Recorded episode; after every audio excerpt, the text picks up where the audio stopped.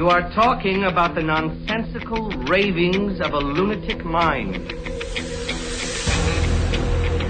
I got a bad feeling about this. I'm as mad as hell, and I'm not going to take this anymore.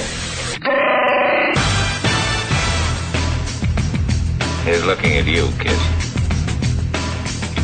What we got here is a failure to communicate.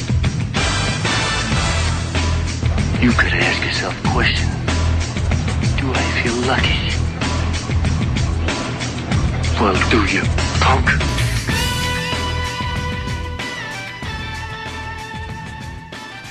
Right on schedule, the once every 32 months movieforums.com podcast is back. Uh, I am here with Holden Pike, longtime movie forumer, over a decade now, right? Uh, yeah. Yeah, and uh, a repeated guest, our first guest to be on more than once, Mark F. from the forums. Hello, Mark. How are you? Like I said, you don't really want to know, but I'm doing okay. Let's take it. All right. Well, you're here, right? And you can speak. Yeah. So, yeah, let's call that a moral victory. Okay. Uh, obviously, it is Oscar season. We're here to talk about the Oscars. Let's not waste any time. Uh, we're going to start with the big categories. Uh, Best Picture, first of all. Um, now, the thing most people are talking about, I guess, is that this year, uh, even though we're allowed, quote unquote, to have 10 nominees now, which I know irks Holden something fierce, uh, there are only nine this year.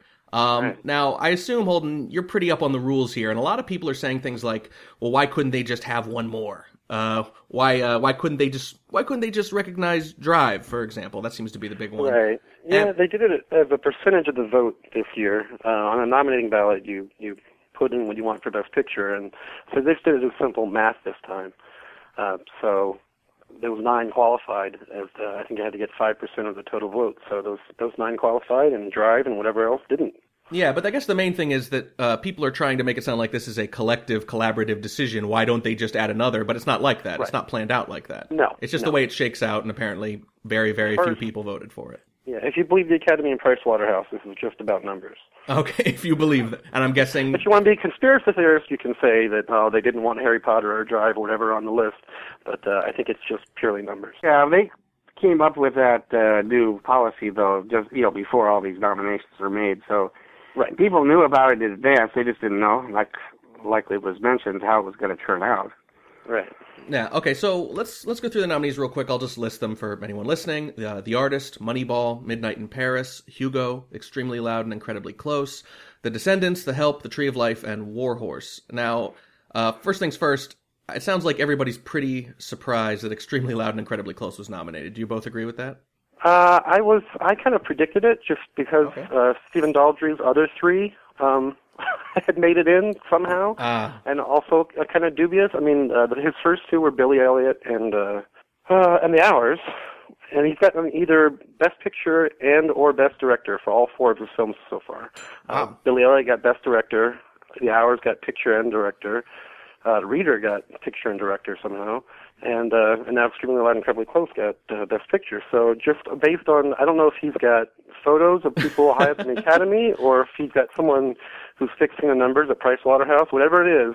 His movies seem to get in, so even though it was getting, you know, mixed reviews, just put it nicely. I mean, some really just horrible reviews, and it didn't seem to have much traction. I thought, well, I don't know how he does it every year, but sometimes, somehow, he seems to get in. So I thought he'll probably make the cut. Well, what he needs to do is die right now. He'll be like the John Cazale of directors. right. Just go But go Zale unblemished. actually did actually did good work.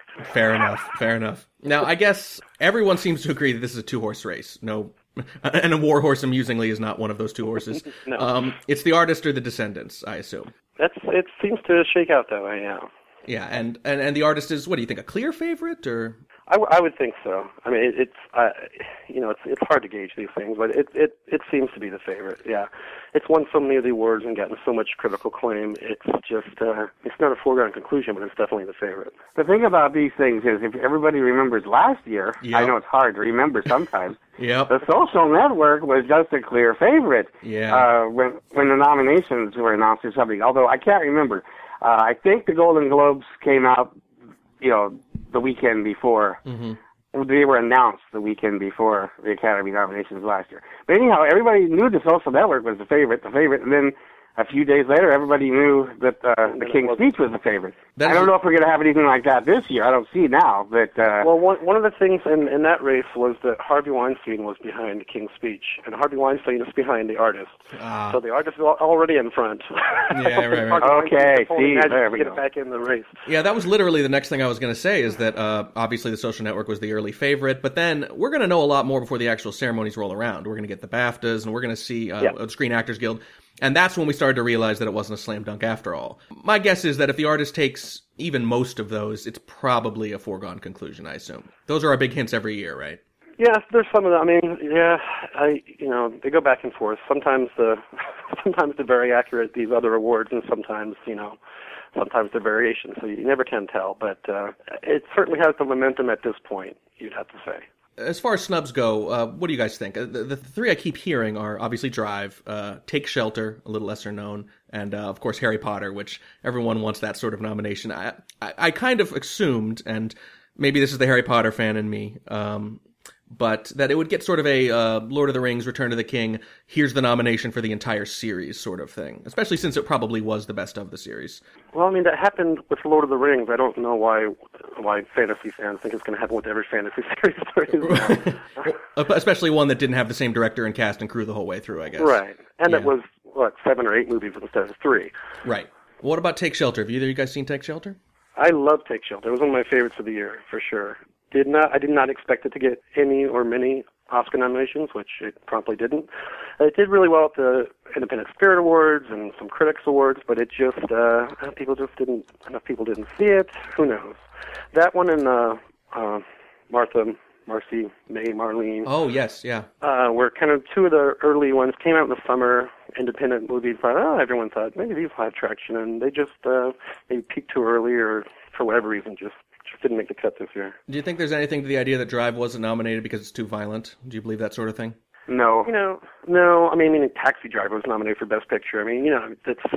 I mean, times change and tastes change, but I mean, no, I don't think that had anything to do with it. It was just one of those that just missed the cut for whatever reason. Not enough of the members responded to it, or maybe enough of them didn't watch the screener. Who knows? Yeah, and I know one of Holden's favorite films is The Wild Bunch, and that was nominated for screenplay. I think it was. Yeah, I mean, uh, extremely violent films have been nominated. I mean, Gladiator won Best Picture. I mean, that's. Yeah, good point. I mean, you know, these, these things happen, and it's just it depends on the context and the tone and the time, and who knows. I like how you couldn't suppress a chuckle when you said that. By the way. Okay. Uh, any other thoughts, or shall we move on to Best Director? Well, I don't know if I have any thoughts, period. But as far as Take Shelter goes, uh, I didn't see it, but but my daughter Sarah saw it, and then she came to me and asked me to, you know, to check her review out because she was writing uh, for the USC Daily Trojan. So Oh. I feel like I've almost seen it because she was describing it to me specifically, and I was trying to help her with the writing and everything. And because I I told her about it in advance because w- when I saw uh, the same director and uh, actor Shotgun Stories, I told her it's kind of a movie that creeps up on you. The Shotgun Stories. So I had a feeling Take Shelter was an effort to make a, a bigger, larger, more uh, grandiose statement or something. So I told her, you know, I mentioned that to her, and then she said, "Hey, I'm gonna, I get to go review that movie." That's perfect. So So- you're, you're like an honorary viewer. That's close enough. Yeah, yeah. Okay. The one thing I'll say about picture before we move on to director is Sure. that um, uh, you know people can have their favorites and think this is going to win, maybe this will win, and eh, who knows. But in the, in the history of the Oscars, which goes way back, since this, this the more recent format of five nominees, which recently became expanded, um, in the whole history of that award, there's only been one time that the Best Picture, the best uh, has not had its director at least be nominated for Best Director, and that was Driving Miss Daisy. So if you think, oh, what if Extremely Loud and Incredibly Close will blow it off the upset? It could, Yeah. but the odds of it happening are so remote, it's not even worth, if you have an office pool or the MoFo pool or whatever, it's not even worth considering. It's going to be one of those five, Yeah. at least, to have Best Director. Well, that segues perfectly because those five are, uh, in no particular order, uh, Alexander Payne for The Descendants, Martin Scorsese for Hugo, Michael. Oh, I'm going to get this wrong. Okay, Michael Hazanavicius. I think Michelle Hazanavicius. Michel. Oh, sorry. I think if you say it like with a faux French accent, it's just slow. Michelle Hazanavicius, eh? Has a Hazanavicius. That sounds almost Italian, actually. I That wasn't actually Italian. It didn't. think- I, didn't start out as Italian. As long as we don't lapse into Irish or something. Okay, so what that guy uh, for the artist, uh, Terrence Malick for The Tree of Life, and Woody Allen for Midnight in Paris. That would exclude, let's see, Extremely Loud and Incredibly, incredibly Close, uh, Moneyball, uh, Warhorse, um, and, The Help. and and The Help. Yes, of course. Um, unlike Best Picture, where it feels like we've got two that can probably win. Uh, I don't. Maybe I'm wrong about this, but Best Director looks pretty wide open to me. Uh, Holden, you've talked about this a lot. Uh, uh, you you post your analysis every year on the site, and it's always lovely, and I'm looking forward to it again this year. And um, I know you've written a lot about historically how often they uh, sort of split their ballots between director and picture. How Right. it, it was very rare, and I think it, it's become more common recently. It had. Well, the last five in a row have all been the same director and picture. Okay. Uh, and, you know, historically, before the late 60s, it happened just a handful of times. And then from, uh, let's see, from 68 with The Graduate and Angel Night on through, um, I guess, uh, Chicago and uh, Roman Polanski were the last ones. It happened eight times. So it became much. more common than it used to, but it's still extremely rare that from 1968 to 2000, whatever that was, three, Yeah. it happened eight times. It doesn't happen often. It can happen. It just, it's one of those things, again, you probably shouldn't bet on it if you have an Oscar pool, or Yeah. it's just, it does happen. It probably won't. Okay, uh, because I'm looking at it, and again, I, I know the history isn't exactly on my side here, but I'm sitting here thinking, obviously, Michelle. I'm just going to call him Michelle. Yeah. Uh, obviously the favorite, um, but you know, Payne wouldn't be a surprise, and I don't even feel like Scorsese would be a huge surprise. Am I? Am I out of my mind on that one? No. you're out of your mind. No, I mean that that he actually did finally win one. I think makes it less likely they'd give him one for a movie that's probably not going to win Best Picture. But you never know. It'd be pretty bizarre if he doesn't win for Goodfellas or Taxi Driver, and then he wins for The Departed and Hugo. Yeah, that that would be strange. I I don't really expect Hugo to win, but I was going to mention I wouldn't uh, be that shocked if somehow Hugo snuck in. I don't know. I Yeah. really don't know. I, I'm pretty sure the artists have, has it, but uh, I would this year I would not be surprised. Let me overthink something real quick. Is it you, you know how sometimes you'll have two nominees uh, from the same movie, and people wonder about whether or not that splits the ballot? Is it at all possible that the artist and Hugo can split the love letter to cinema ballot, or is is that Yeah. being way too It- complicated? It, could theoretically. I don't think it will. I mean, they both, you know, are set in the 30s. Both have to do with, you know, kind of old time cinema. Mm-hmm. Uh, so they have similar themes in that sense. I mean, they're stylistically very different, and the plots are completely different. But so they have their similarities. But I think um, when people, if the, you know, who knows if they actually watch the screeners. You you know, it's not required that you actually know what you're talking about to, to vote for the Academy Awards. Yeah, but th- if you God watch the artist and you watch Hugo, I think, and you see they both have similar themes. It's just the artist is so fun and it's so emotionally engaging in a way that Hugo isn't. As as wonderful as Hugo is, I love Hugo, but of the two that have the similar themes, I think the artist is just so. It's, I mean, it's definitely unique. I mean, obviously, it's a silent movie, but it's just so singular that you, of the two, it just stands out. That if you if you were going to vote for Hugo, I think as soon as you saw artist, you go, well, I was going to vote for Hugo, but I think I'll vote for the artist. Why bet? Why why vote for the second best example of this thing I Right, like? Right. What do you think, Mark? Well, it all depends on who, yeah, uh, who you are, first of all, and what you think second best is. Hey, I'm not trying, I'm not here to knock the Academy. I know a lot of people mostly like to talk about the Oscars to make fun of them. yeah, But and and, and Holden, and I are pretty much uh, agree that hey, we're we're very serious about the Academy Yeah. No, we I mean, can make fun of them, but we- but we'd rather you know be take them seriously. Uh, Yeah. So my point was going to be, uh, I'm not trying to make fun of them, but you, like you said, who knows how they vote? Uh, I'm sure most of them are very serious, but you know, uh, some of them let their dogs vote for them. Some of them, I mean, there's stories of you know producers letting their secretaries or their children or whoever you know do it. I mean, it, it happens. There's no way to police it. Um, but I mean, you hope people take it seriously, or, or as seriously as you should take something like the Academy Awards. But Yeah. you, you never know. You can't control it. Well, this is the last line of defense, isn't it? This is the last award show that matters at all. So we've got to defend this one to the death. Yeah, I mean, it's it's got the most integrity of the award shows for sure, of the movie award shows Right. by far. I mean, I assume. Look, we're all Whatever that's worth. we're all members on a movie message board, and we all have been for years, and we've all posted thousands or tens of thousands of times. So I think it's pretty safe to say that we're the kind of people who actually give a crap about this a little bit. Therefore, you know, I, I can't be the only one who, when I feel like there's been some sort of injustice, I think, oh man, 30 years from now, people are going to look back and see that that won, and that just Right. bugs the crap out of me. Right. Right. I definitely uh, respect the Oscars a lot, and I and I really love music, but I can't take anything about the Grammys seriously. Yeah. Right. Right. And you just don't want to see the Oscars I don't get to watch the. Grammys. no, I don't either. Well, I think LL Cool J's hosting them this year, Mark. So I figured you'd really be into it. Look, my wife loves NCIS Los Angeles so much, I get LL Cool J up the yin yang. Oh, that's perfect. I'm going to quote you on that. Okay. Uh, so, okay, Terrence Malick, No Hope. Woody Allen, No Hope. Yeah, I mean, you know, Malick is, you know, beloved by directors and filmmakers, uh, and they, they gave him the nomination, but, you know, the chances of him winning are minuscule.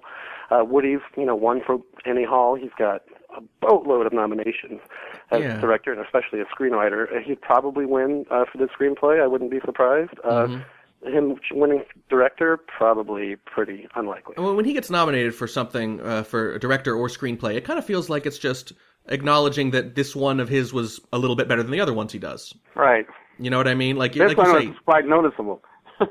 yeah, right, right. his, cre- his creative juices seem to be flowing a little more. Uh, although uh, I was very interested when uh, Sarah uh, played me, uh, I think, uh, an old uh, stand-up routine of his from the '60s, and he was talking about most of the characters that ended up in the in the 20s plot. Oh, really? There was Gertrude Stein and uh, you know F. Scott Fitzgerald, and all of them. All of them were in there. He was talking about them, but he didn't really use them in in that stand-up routine the way he did in the movie. yeah, he was, he was a pretty good stand-up back in the day, as I recall.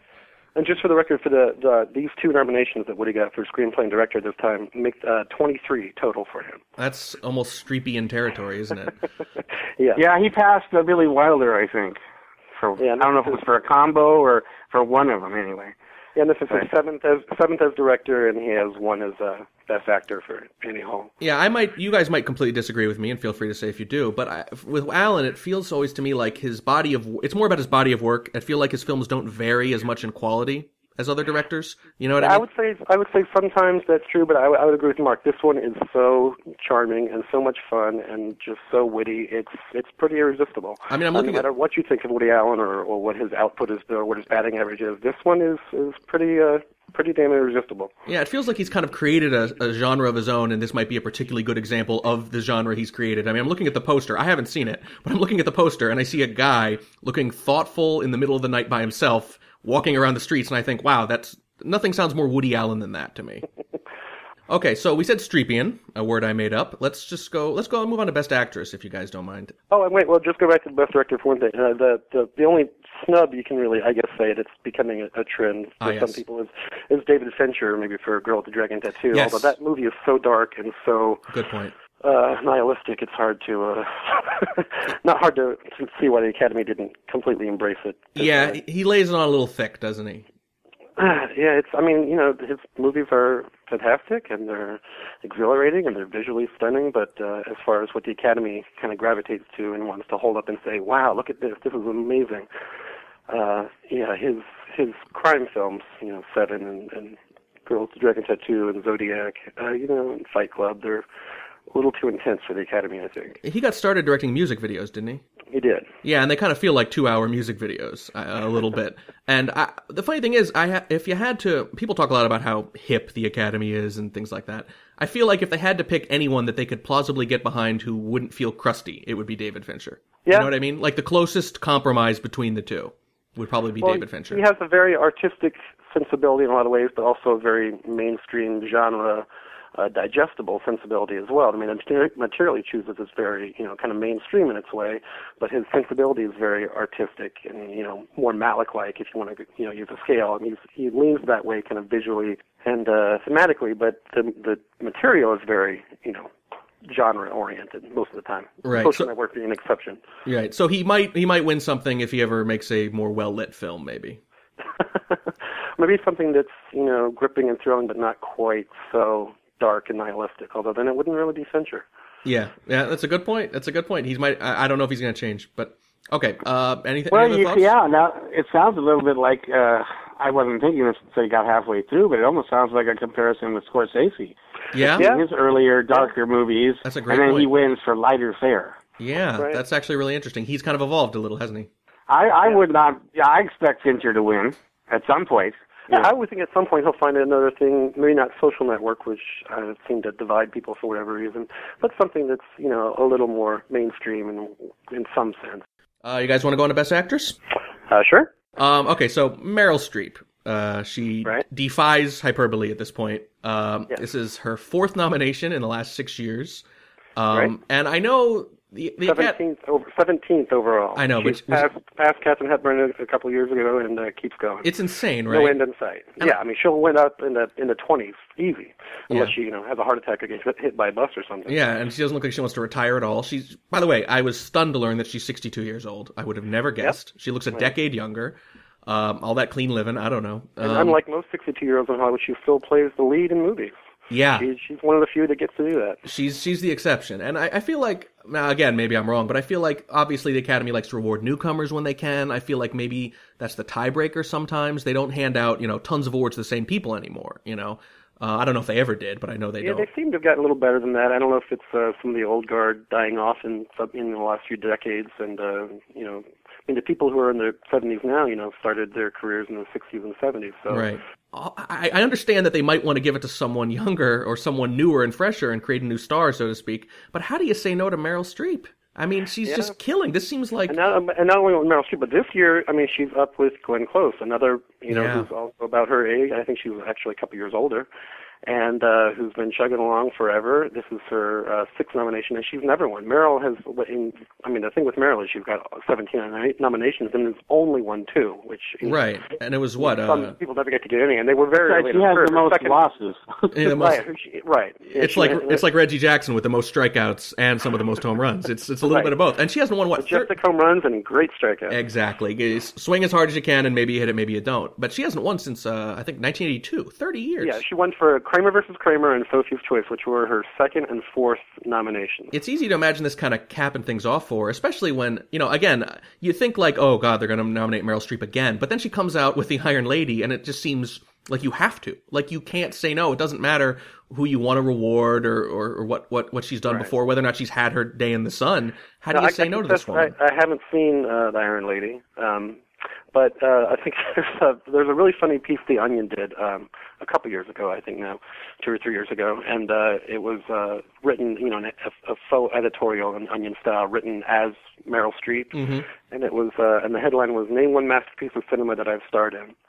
Which, and the Yeah. whole thing was was her, you know, kind of saying, you know, Al Pacino has Dog Day Afternoon, and Godfather Part Two, and De Niro has Taxi Driver and Raging Bull, and what's the great movie that I've been in? And the, the joke of the, you know, she gives great performances, but the movies themselves are not.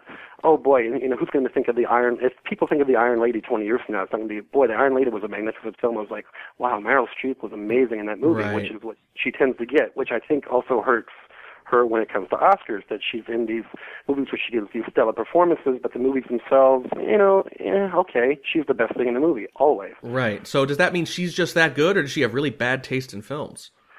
I think it's part of the the material she chooses, part of that Hollywood, you know, that if she does want to be 60 some year old woman starring in movies, you know, it's not going to be in the big blockbusters and the big, you know, happy films that, that millions of people go to see in the cinema. It's going to be in these smaller films, these weirder films, these historical films. So it's just the way it is. Yeah, I mean, the last time she was nominated in a decent film or a pretty good film was Adaptation, I would think. Yeah, I mean, I was kind of surprised she didn't win that one. I was supporting actress. I thought she had a real good shot of, of finally kind of breaking her her string Yeah. of, of losses. But you know, I mean, but she she still does. Uh, you know, Devil Wears Prada. Very fun movies. But again, you know, very fun movie. um, You know, beloved in a certain sense, but not a great movie. Not one that people you know start using. Oh, Devil Wears Prada. That was one of the best movies I ever saw. No, but Meryl Streep gives a really fun performance. I'm going to use a little baseball analogy here. Uh, someone did a study a while back. I think it was in relation to uh, the Seattle Mariners, something like that, trying to determine how much of a percentage of your payroll you could spend on one player and still win. And they found that if you paid one player too much money, you basically couldn't win. You know, even though Right. you had a huge star player, it meant that you were, well, the, the implication was that it meant you were skimping somewhere else. Is Right. that, do you think that's kind of what happens here? Like, she dominates these movies. The, the movie becomes about her performance and then everything else is just given short shrift. I mean, is that is it possible to have someone dominate a movie and still have the movie be that good? Or am I? I mean, I know this sounds a little ad hoc here, but it, you're right that there seems like this seems like a completely improbable trend that she'd be in so many fairly good but not great movies despite her performances. I think part of it is that there aren't that many great roles for women, just period, Mm, yeah. of any age.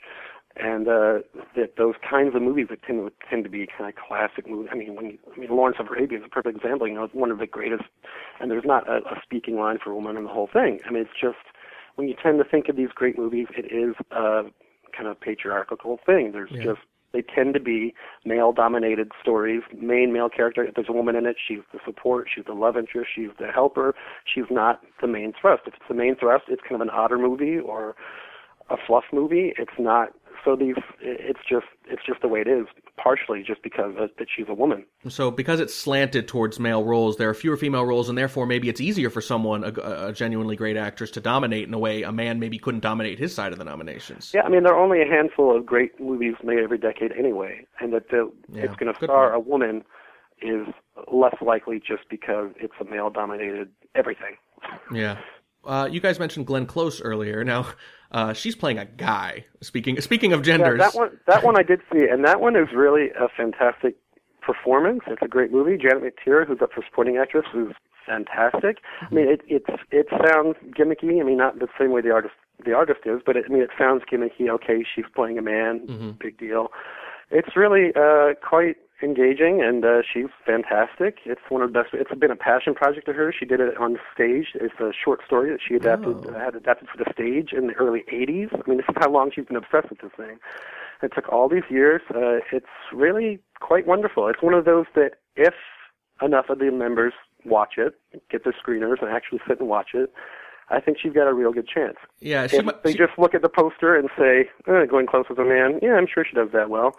Yeah, You know, she won't get the votes. If they actually sit and watch it, it's pretty wonderful. yeah, she might have been thinking exactly what you were thinking, which is, well, if I can't get nominated as a woman, uh, I'll, uh, well, I mean, let, let me borrow a gag from Tropic Thunder. Here is playing the opposite gender the new playing the mentally disabled. I mean, because you look at Hilary Swank in Boys Don't Cry, or at least a character playing a character of the opposite gender, or Right. Cate Blanchett as Bob Dylan. It seems like if you can do that and even remotely get away with it, they've got to recognize you somehow. Oh, I was just going to mention Linda Hunt is all for the Right, year of yeah. living dangerously. Right. Yeah. Linda Hunt actually Forgot won for playing a man, not a woman disguised as a man, but she was a male character and in Stop. That was, and she won Best Supporting Actress.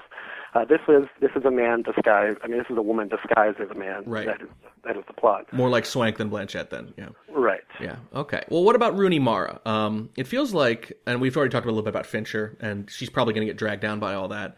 But by all accounts, she's brilliant, and it feels like in a different year she might be a slam dunk. Um, have either of you seen the film? I did. Uh, she's very good. Um, I think overall, I mean, it's. I think you know, it's been a very extremely, ridiculously popular um, book, the series of books, and of course, it was made into a Swedish, adapted into a Swedish movie, which a lot of people saw either on Netflix or in its small art house run. So it kind of already been done. Uh, and then they Americanized it anyway, decided to do it. Does that hurt her? Do you know, think the fact that they, it's already been done? It might hurt it a little bit. I mean, the, I mean, Fincher's version is, of course, visually ten times the movie the the Swedish adaptation was.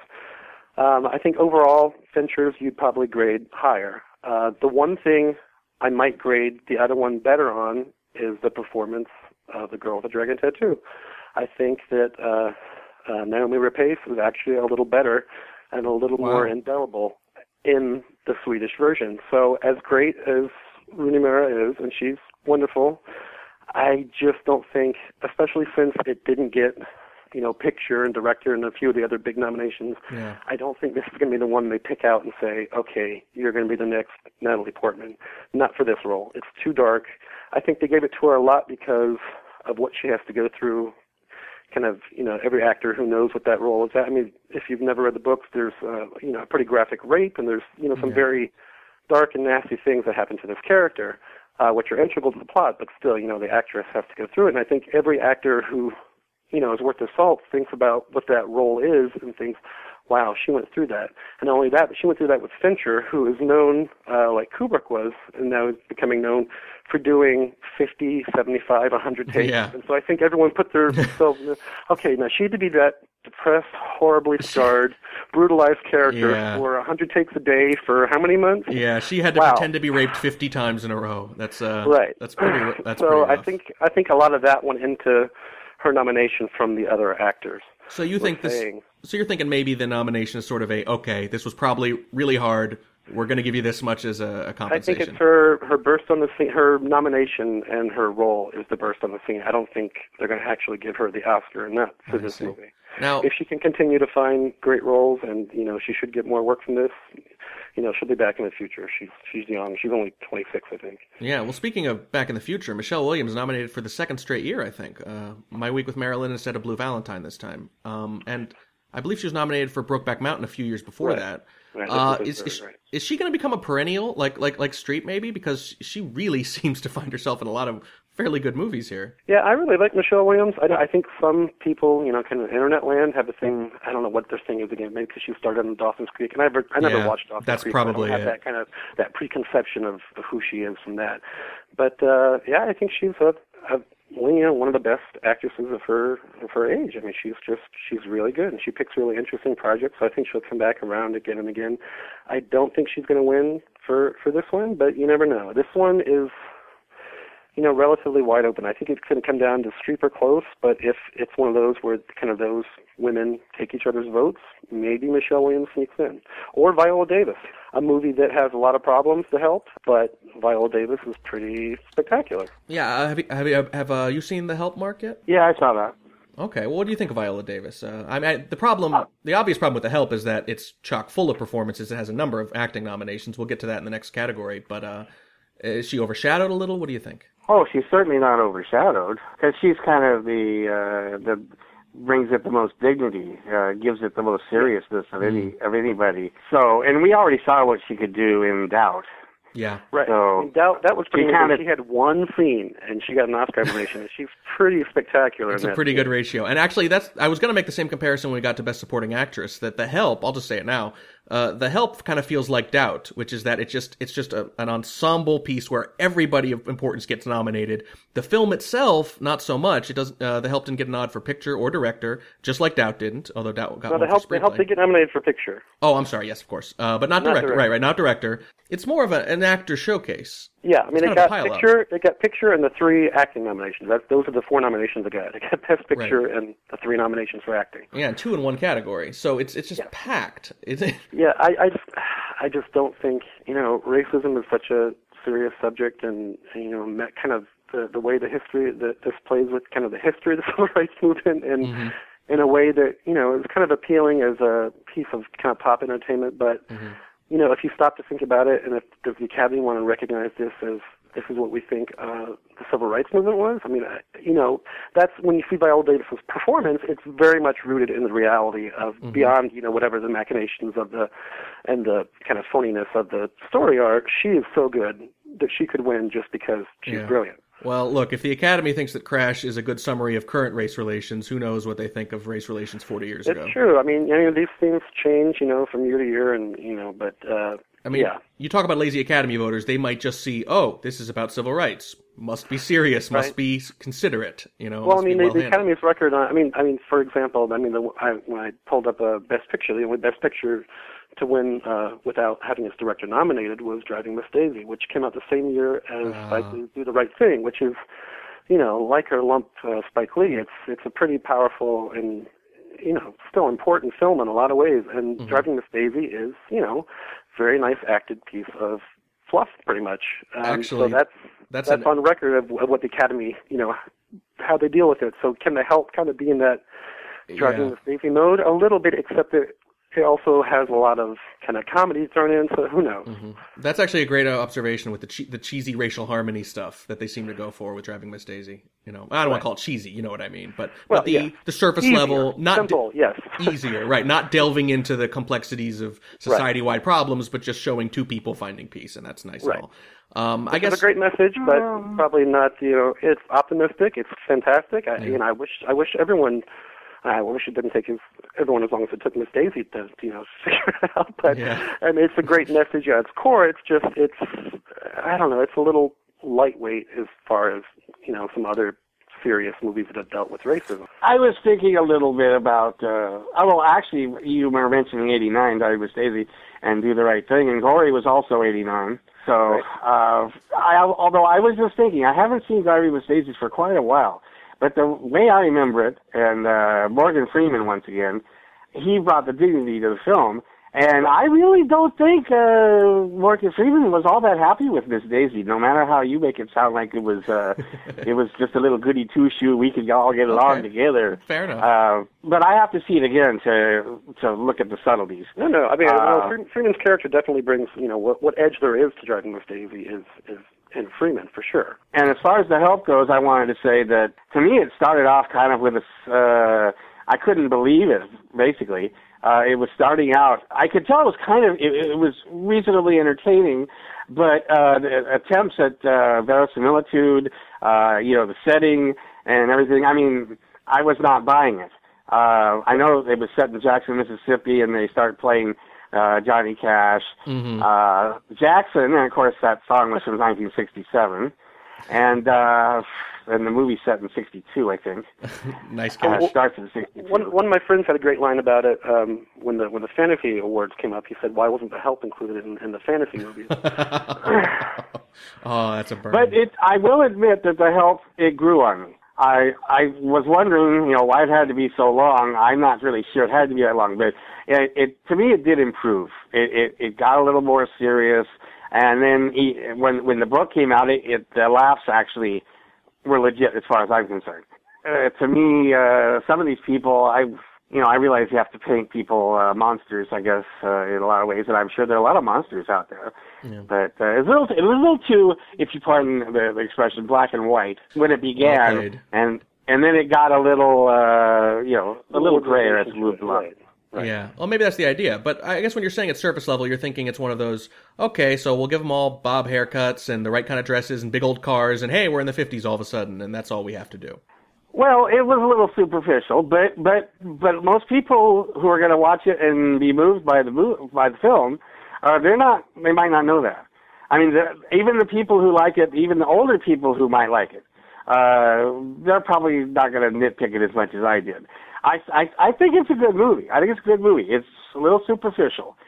Uh, I wasn't surprised it got nominated, and I know a lot of people like Powdered Wawa. He loves it, and a lot of people love it, and that's fine. Um, hey, we got a shout out. and. Viola Nice. Davis is is is extremely uh, good. I like. I wouldn't be surprised if she won. Yeah, the bottom uh, line is, other than Rooney Mara, I think that category is relatively wide open as far as you know these go. Uh, it could be if any of those four names are called, I would not be shocked. Rooney Mara is the only one that would shock you. Yeah, I think Okay. she's just she's got. I think so too. And you think Glenn Close and Meryl Streep? Do you both agree they're the, probably the top two choices? Uh, And for- Viola Davis, as far as I'm concerned. Okay. Yeah, I mean, I think, yeah, I think if they kind of go for uh, the veterans who either haven't won in Close's case or haven't won in forever in Streep's, if that kind of sentiment colors, you know, all things being equal, but Streep hasn't won one in a thousand years, uh, you know, Streep or Close could win. If they kind of just go on the emotionality of the performance, uh, I think Viola Davis has an excellent shot. Yeah, she's kind of in the middle age wise, but if you remove her, it's pretty much the old guard and the new guard. It's Streep and Close. You know, maybe yeah, Viola Davis up. is actually Viola Davis is actually 46. She's, Yeah, yeah. Uh, she's only been kind of in the consciousness of movies and TV for the last, you know, decade Right. or so. But she's been Yeah. around for a long time. But I mean, you look at Close and Streep, been around forever, and then Williams and Mara kind of coming up. This is the future right here. hmm But in both cases, they're probably not quite ready. Probably not. Now, in terms of snubs, the only one I'm hearing consistently is Tilda Swinton. For uh, we need to talk about Kevin. Is that what is that what it's called? Yes, I did see that one. That's it's it's pretty amazing performance, and you know she had one before, so it seems like you know once you win an Oscar or have a few nominations, it seems to make it more likely that you get nominated again. Kind of matter how small or dark or weird or obscure your movie is, but uh, she didn't make it this year. I'll tell you Uh, what. She needs to try the gender bending thing. She needs to play Conan O'Brien. Well, she started kind of her career. One of her most famous first roles was in Orlando, a Virginia Woolf uh, adaptation where she did play Oh yeah. a man and a woman, both. I think if you've got the right jawline, you can pull that off, and she seems like someone who could. right. And one of the other snubs I'd say is uh, Elizabeth Olsen for Martha Marcy May Marlene, which uh, which we talked about a little bit earlier, just kind of peaked a little too early. And maybe Charlize Theron, another previous winner.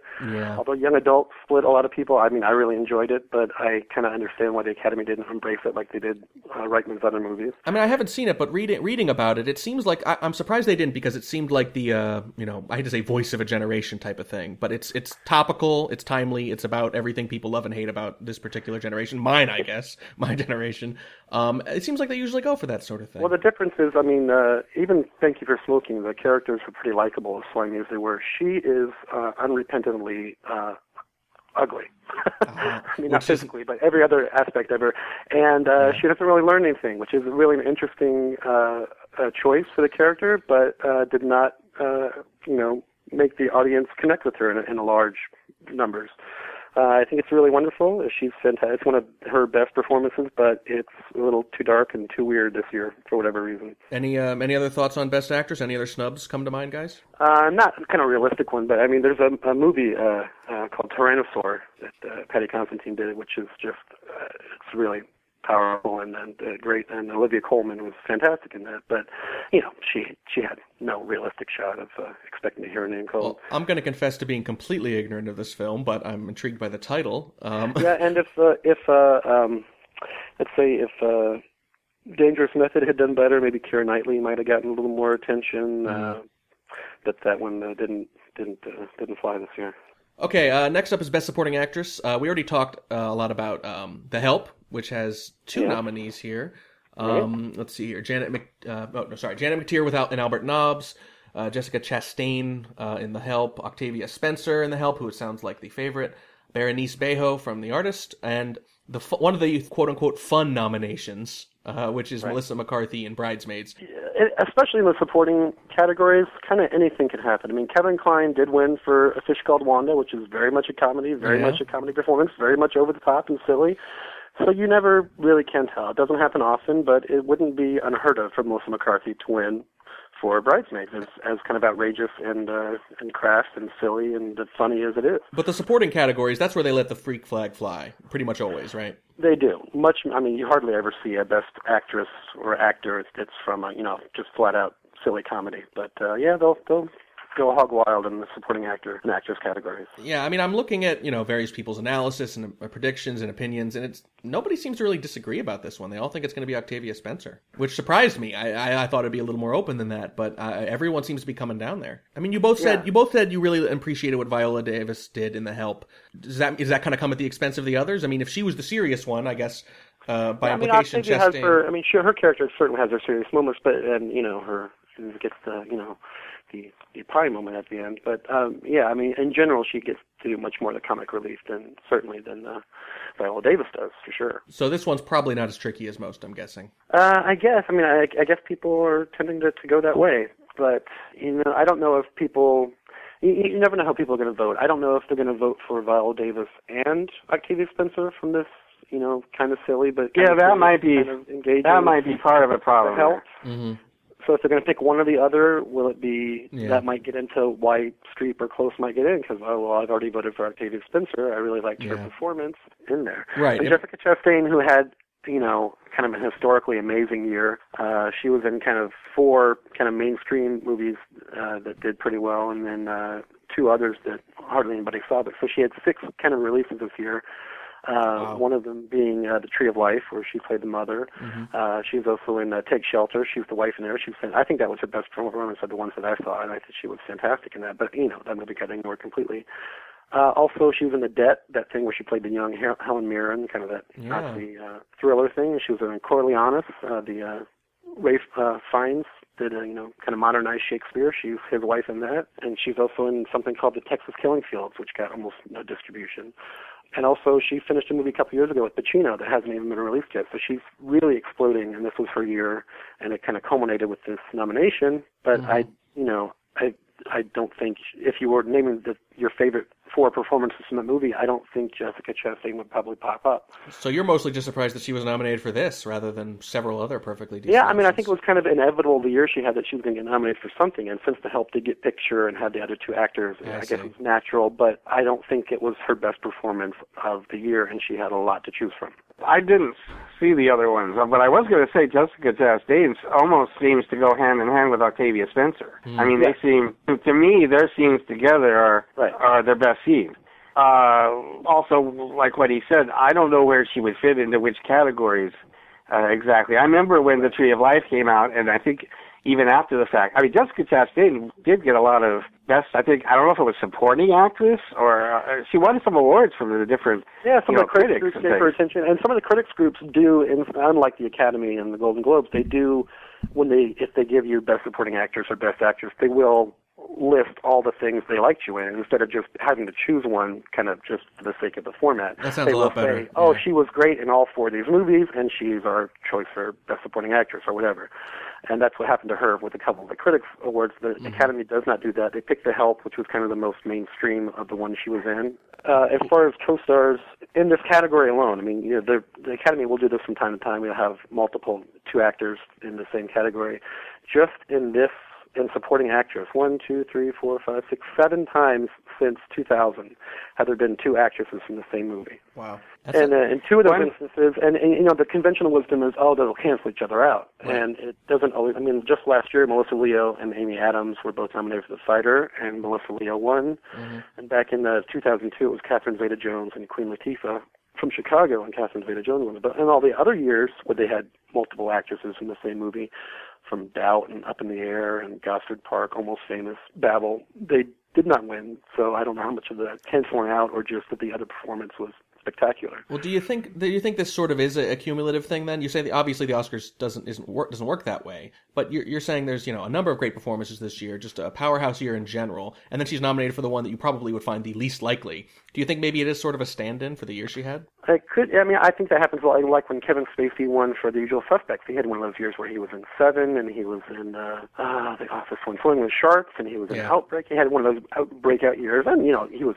really central in Usual Suspects. But I mean, you could see it also as a vote for the year he had. Here's Kevin Spacey. Welcome to Hollywood.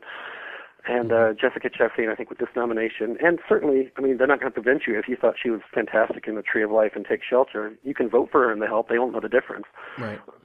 but I don't know that there'll be enough people who thought she was so fantastic in Tree of Life, which nobody saw anyway. Now, nobody sat through. What I wanted to say, I did want to say something about Jessica Chastain. It's either maybe it's me. I don't know if it was me or the two movies, but to, to tell you the truth, I couldn't believe that that was even the same actress in yeah, no, I movies. mean, considering she's a very pretty uh, young, thin redhead, she does very good at transforming herself. I mean, in these six movies, she's quite different in all of them, and that's which is, I mean, what, all the more remarkable the year she had. It's not just that she was in five or six movies; it's that she was so good and so different in all of them. So she should, you know, should be lots of casting directors and directors saying, "Get me that girl for my next project." Yeah. Well, okay. So let's let's assume Octavia Spencer doesn't win it. Who would you who who do, who do you think would be the the runner-up, so to speak? Not in terms of quality, but just in terms of you know gaming it out if you had money on Yeah, the line. Berenice, you know, Berenice Bejo is uh, kind of writing the artist, and she's fantastic. Um, I mean, it's one of those. Uh, this happens every year. I mean, she's the lead in that movie. Why she's supporting actress is just because Yeah, I was wondering about nobody's heard of her, and she's got a better chance of getting a nomination there. Uh, I mean, but she doesn't have any real chance of winning, even if the artist does wind up winning. You know, picture director and start kind of sweeping stuff. I don't think she's going to win. Uh, you know, I wouldn't. I'm telling you, I would not be shocked if Melissa McCarthy won. Not only because she's the best thing in that movie, but because if you saw the the Emmy Awards last year, the acceptance speech she had, and that this is one of those kind of weird, off the record things that does factor into Academy voters sometimes. She was gave a, just a fantastic, magnetic, funny speech, acceptance speech when she won the Emmy uh, last year for Mike and Molly, and just the press around her, everyone loved her. She was effervescent. She was fantastic. She's just bubbly. I mean, she was just kind of irresistible, not just as a character, but I mean, her character is you know very strange in that movie, but just kind of as a person, as an actress, she was very Yeah. fun and likable, extremely likable, and I think that does enter in their thinking sometimes is, wouldn't that be nice this wonderful, nice person to get up there and gush and laugh and giggle and make a really funny speech off the cuff, Yeah. which probably Octavia Spencer is not going to do. Berenice Bejo doesn't speak much English; she definitely won't do. Yeah. Um, you know, so I mean, that's part of it that they have to sit there for four hours watching the show, and want to be point. fun to have a little bit of entertainment along Right, right, right. Well, because which you know I don't think is an overriding thing, but kind of one of those all things being equal. If I have to pick one, I like all three of these performances. But wow, she's a really just I just like her. Yeah, so you're so, so basically they have to consider posterity and all those things, but they also have to consider what's going to be make for an entertaining broadcast, even Sure, and, sure. and, and an entertaining show. Since, as you said, they have to sit through it, and Melissa McCarthy makes that exponentially more Right. interesting. Uh, you mentioned Berenice Bejo. I'm just going to use that as a segue because we're going to mention this at some point. Um, I was shocked, and this is probably just stupid of me. I saw, you know, um, Jean uh, Dujardin. Is that how you say it? Uh huh. Let's say that's right. Jean Dujardin was nominated, and I thought, I thought, oh, OSS 117, fantastic. Uh, Right. oh, he moved on to something more serious, and then I looked at the cast list, and I thought, wait a second, Berenice Bejo's in it too. Um, too. Same director as both of Yep. the OSS 117 movies. That's hysterical to me. Those were like Naked Gun style spoofs, and now here they are nominated for a bunch of Oscars. Well, she is the uh, Michel Hazanavicius, who we can't pronounce. Uh, She is his. I don't think they're married, but she's his partner. Uh, They've Oh. got children together. I mean, so it's no surprise that she shows up in his movies.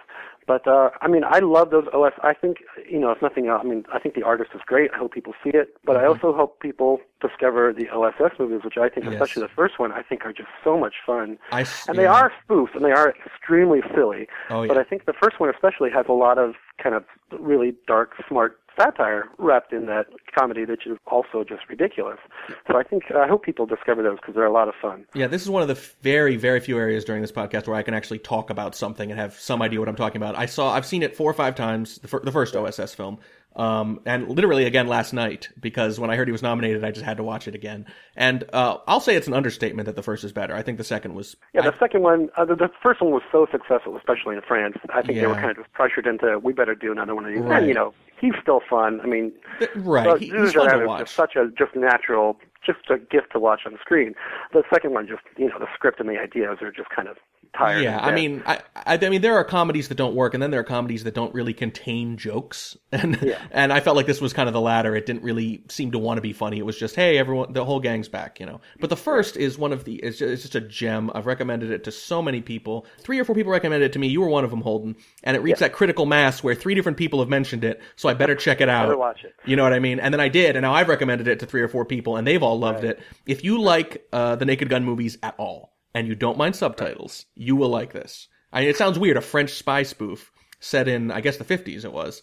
Yeah, but and the it thing works. about uh, yeah, and the thing that really works, one of the elements that works about it, which uh, which uh, actually dovetails into the artist, is um, it really gets the period cinematic period detail of an early '60s film. Yeah. I mean, just perfect. I mean, it, it, if you didn't know better and you didn't know who Jean Dujardin was, like like a lot of people don't, and you flip by it and you saw the lighting and the way Mm-hmm. they used the, the the screening, it just it looks like a movie that was shot in 1962, which a lot of movies, like The Help, for example, you don't think for a second that was made in the 60s. Right. Whereas OSS and the artist, I mean, they have that commitment to detail and just getting everything perfect, Yeah. which really uh, adds to some of the fun of it. and even the music sounded pretty Bondy. And I remember there's one little Yeah. part where the, the trumpets pick up when he first walks down into the uh, into the hotel lobby, and the trumpets kind of pick up in the background. And I thought, man, that sounds exactly like a great Bond theme Yeah. right there.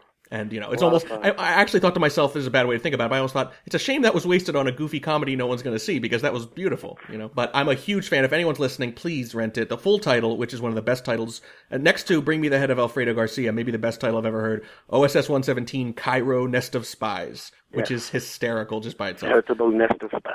Yes, a veritable nest of spies, which they repeat, I think, three different times in the first 20 minutes of the movie. It's a little slow for a, a modern comedy. People expect, it, expect these things to be more rapid fire. But if you like Hot Shots, if you like The Naked Gun, uh, if you like if you like laughing in general, you know, for crying out loud, rent the movie.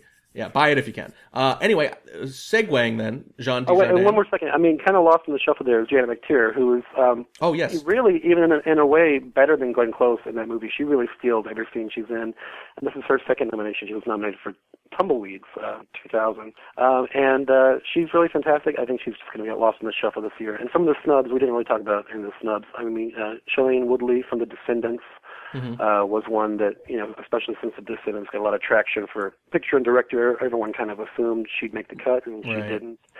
And just kind of on a personal and and just and also uh you know Woody Allen often gets a lot of his actors especially when the movies get noticed uh get nominations. Marion Cotillard and uh, Kathy Bates did not get nominations uh, the previous winners and did not get nominated for the Woody Allen movie. And just on a personal even though she had literally zero chance um Ellen Page as Boltie in Super if you've not mm. seen Super because you think you've you saw Kick Ass and you you get what that's about It's pretty different. Super is a really dark and weird and funny and pretty brilliant movie in a lot of ways.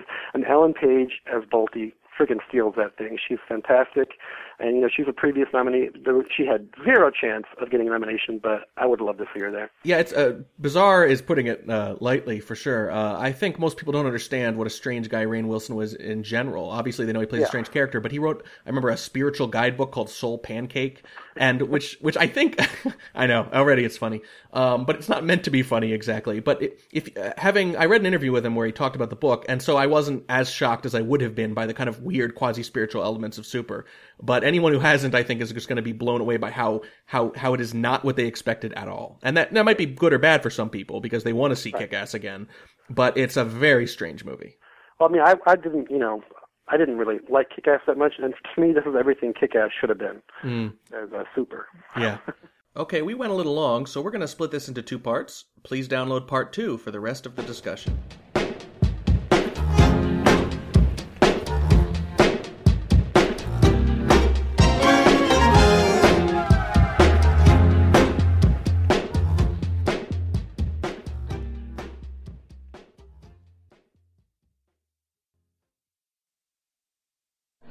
Them in the end. You got hit. You can have flaws, problems, but wow them in the end. And you've got a hit.